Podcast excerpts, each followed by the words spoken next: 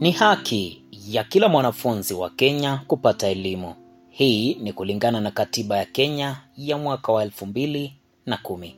Wakazi hapa jijini Nairobi na haswa katika mtaa Mkuru kwa Njenga wanajizatiti kuhakikisha wanao walio shuleni wamepata elimu bila ya kutumwa nyumbani. Hapa matukio yanajikunjua na yanahadithiwa na hawa wakazi wa Njenga wanaohangaika sana katika kuhakikisha watoto wao wamepata ufadhili wa masomo kutoka kwa viongozi hawa. Nimetembea mtaa huu wa Mkuru kwa Njenga nikitaka kujua jinsi zoezi la ugavi wa ufadhili wa hela za kusoma unavyoendeshwa, na nimepatana na mzazi ambaye ni mkazi wa hapa Mkuru kwa Njenga ambaye ameshiriki zoezi hili kwa muda. Hali si njema hapa. Mwikali ananielezea changamoto anazopitia ili kupata angalau fomu ya kujaza apate ufadhili wa masomo. Saa ingine wanatuitianga tunapeleka makaratasi basari, tunaenda tunapewa makaratasi, tunakuja tunajaza, saa ingine tunapeleka tukimashapeleka tunangoja, saa ingine inaweza kukosekana, tuambiwe hivi imekukata makaratasi imeisha. Saa ingine ukuja saa siku fulani, ukienda enda siku ingine umepata hiyo karatasi, ukuja unjaze. Kumbe bado ni biashara. Fomu utazinunua hapa ili upate ufadhili. Ah, ukikosa kupata unatafuta wale wamepewa wakuusie. Iko wengine wamepewa wakuusie. Kununua ni elfu mbili. Utanunua ama unaenda kuchafuta chakula mkule kwa nyumba.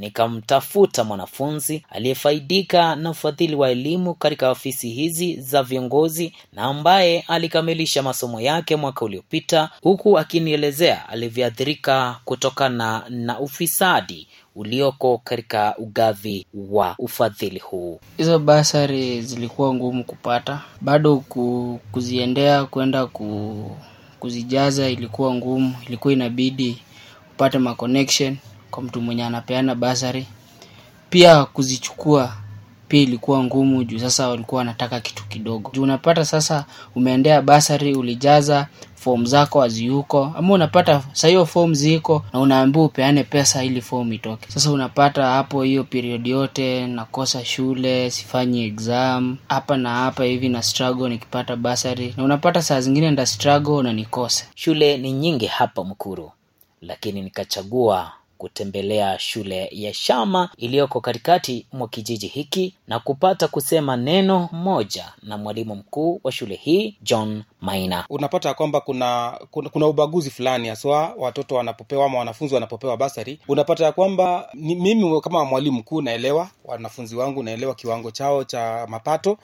na unapata basi inakuja mwanafunzi ambaye kidogo anajiweza, unapata ndiye anapokea basari. Yule ambaye kabisa unaona kabisa huyu ndiye anahitaji, unapata kwamba hawezi kupata. Mie binafsi kama principal wa shule hii sijawahi pokea mgeni yeyote kutoka katika ofisi ya MCA moja kwa moja hadi afisi ya mwakilishi wadi wa Mkuru kwa Njenga, Mheshimiwa Francis Kimondo. Afisini nampata msaidizi wake ambaye anafanya katika ulingo wa ugavi wa vyeti hivi vya ufadhili wa masomo. Ananihakikishia hakuna lalama zozote kama afisi wamepata, na vilevile vile ananielezea njia wanazotumia kuhakikisha kila anayefaa ufadhili huu hajakosa. Hatubagui yote.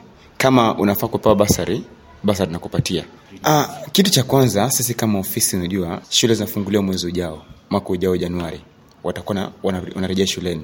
Sasa kama ofisi tunaketi chini then tuna announce wale ambao wanataka basari wachukue wa zile forms then wajaze, wakishajaza ile form zao warejeshe kwenye ofisi, then from hapo then watadistribute wale ambao wako eligible kufanyaje kupata zile basari watakuwa wanazipata. Yamekuwa makala wazi katika ugavi wa ufadhili wa masomo hapa Mkuru kwa Njenga. Jina langu ni John Mwanza.